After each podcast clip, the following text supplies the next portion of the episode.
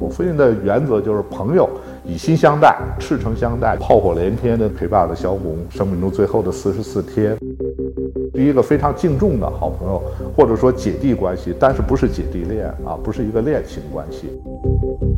我父亲跟端木蕻良的这个矛盾是文艺界的公开的秘密。端木蕻良在两次战争危机的时候抛弃了萧红，那我父亲就认为这种人不值得交。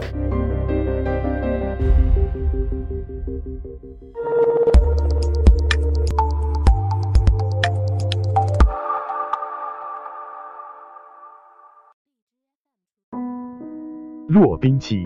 我国著名的作家、古文文学家。印象中父亲他是对朋友是重情重义，好朋友来了一定是把最好的东西拿出来招待朋友。呃，他为人呢是非常耿直的。他真正开始走上文学道路呢，还是在他十九岁，他在哈尔滨听说了萧军、萧红两位先生在这个创作中得到了鲁迅先生的帮助，给他了很大启发。十九岁的时候，他到上海开始写他的《边陲线上》，啊、呃，那是他的第一部长篇小说，也是他的处女作。《边陲线上》这个小说呢，是描述了这个，呃，东北的黑土地上的人民的抗日的这种呃心情，特别在这个日寇占领下啊、呃，那么，呃，这些流离失所在外的。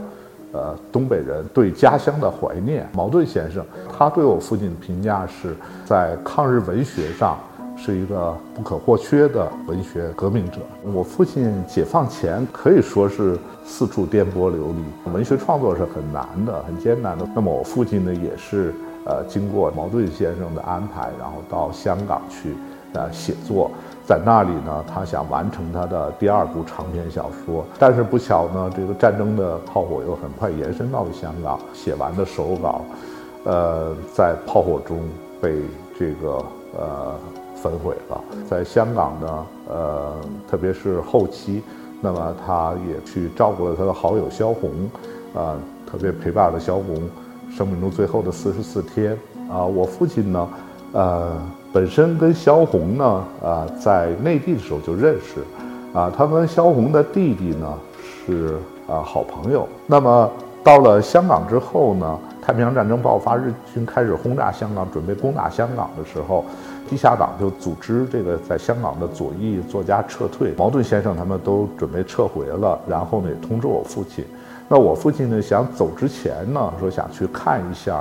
呃，萧红先生看看那边有没有需要帮助的，因为知道他有病。呃，但是去了之后呢，端木蕻良就说：“我先下去了。”啊，我父亲就跟萧红先生又又在那儿说话。说完话之后，后来我父亲就要走，那萧红说：“你不要走，说我现在一个人，你不能走，我需要人照顾。”我父亲说：“端木蕻良他在，他马上回来。”说他不会回来了，他他他，啊、呃，他已经你来之前他已经跟我道过别了。他不会再回来。萧红是本身是他一个非常敬重的一个一个作家，呃，那他又跟他的弟弟是好朋友，呃，萧红又是在重病，啊、呃，他炮火连天的，他不可能啊、呃。我父亲是非常重情重义的人，他不可能把萧红这个呃单独留下。这样，我父亲就是呃出于这个照顾好朋友呃这个原因就留了下来，呃，炮火中照顾了四十四天。萧红在那一段时间跟他讲了很多他的身世，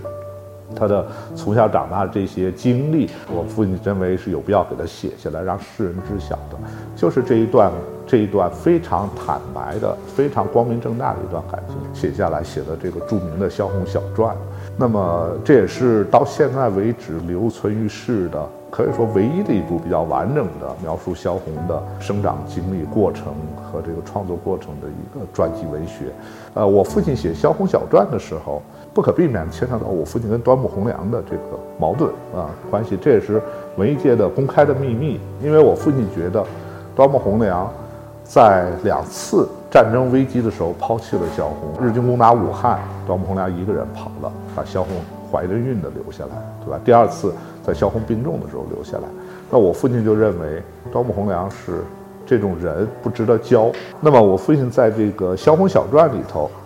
啊、呃，还是给端木蕻良就说给他留了些面子，然后没有指名道姓，以这个呃 C 君来代替。在世人，不管是萧军也好，端木蕻良也好，呃，没有人提提出过异议。八八年，这个啊、呃，萧军去世了啊，然后九四年我父亲去世，然后九六年端木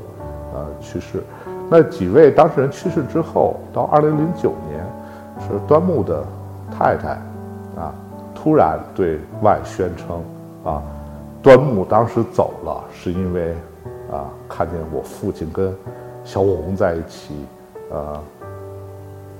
他用的词是偷情啊，我不知道这个画面是个什么画面，或者这个意思是什么含义啊。但是所有人在世的时候，没有人说过这种话啊。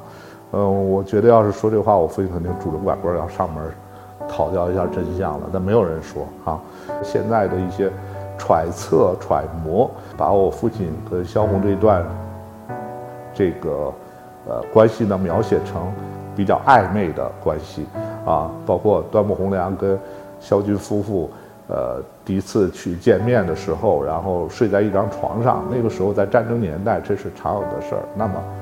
把想象出其他的这种这种比较龌龊的这种想法，呃，有的呢是以《萧红与三个半男人》来做这个市场宣传的噱头，给大家给社会造成非常错误的影响。那我父亲呢是非常敬重萧红，是一个非常敬重的好朋友，或者说姐弟关系，但是不是姐弟恋啊，不是一个恋情关系。所以我父亲也从来没想到，也不关心别人会什么。我父亲的原则就是朋友。以心相待，赤诚相待，倾其所有。那认为你不是朋友不可交，就不用多说一句话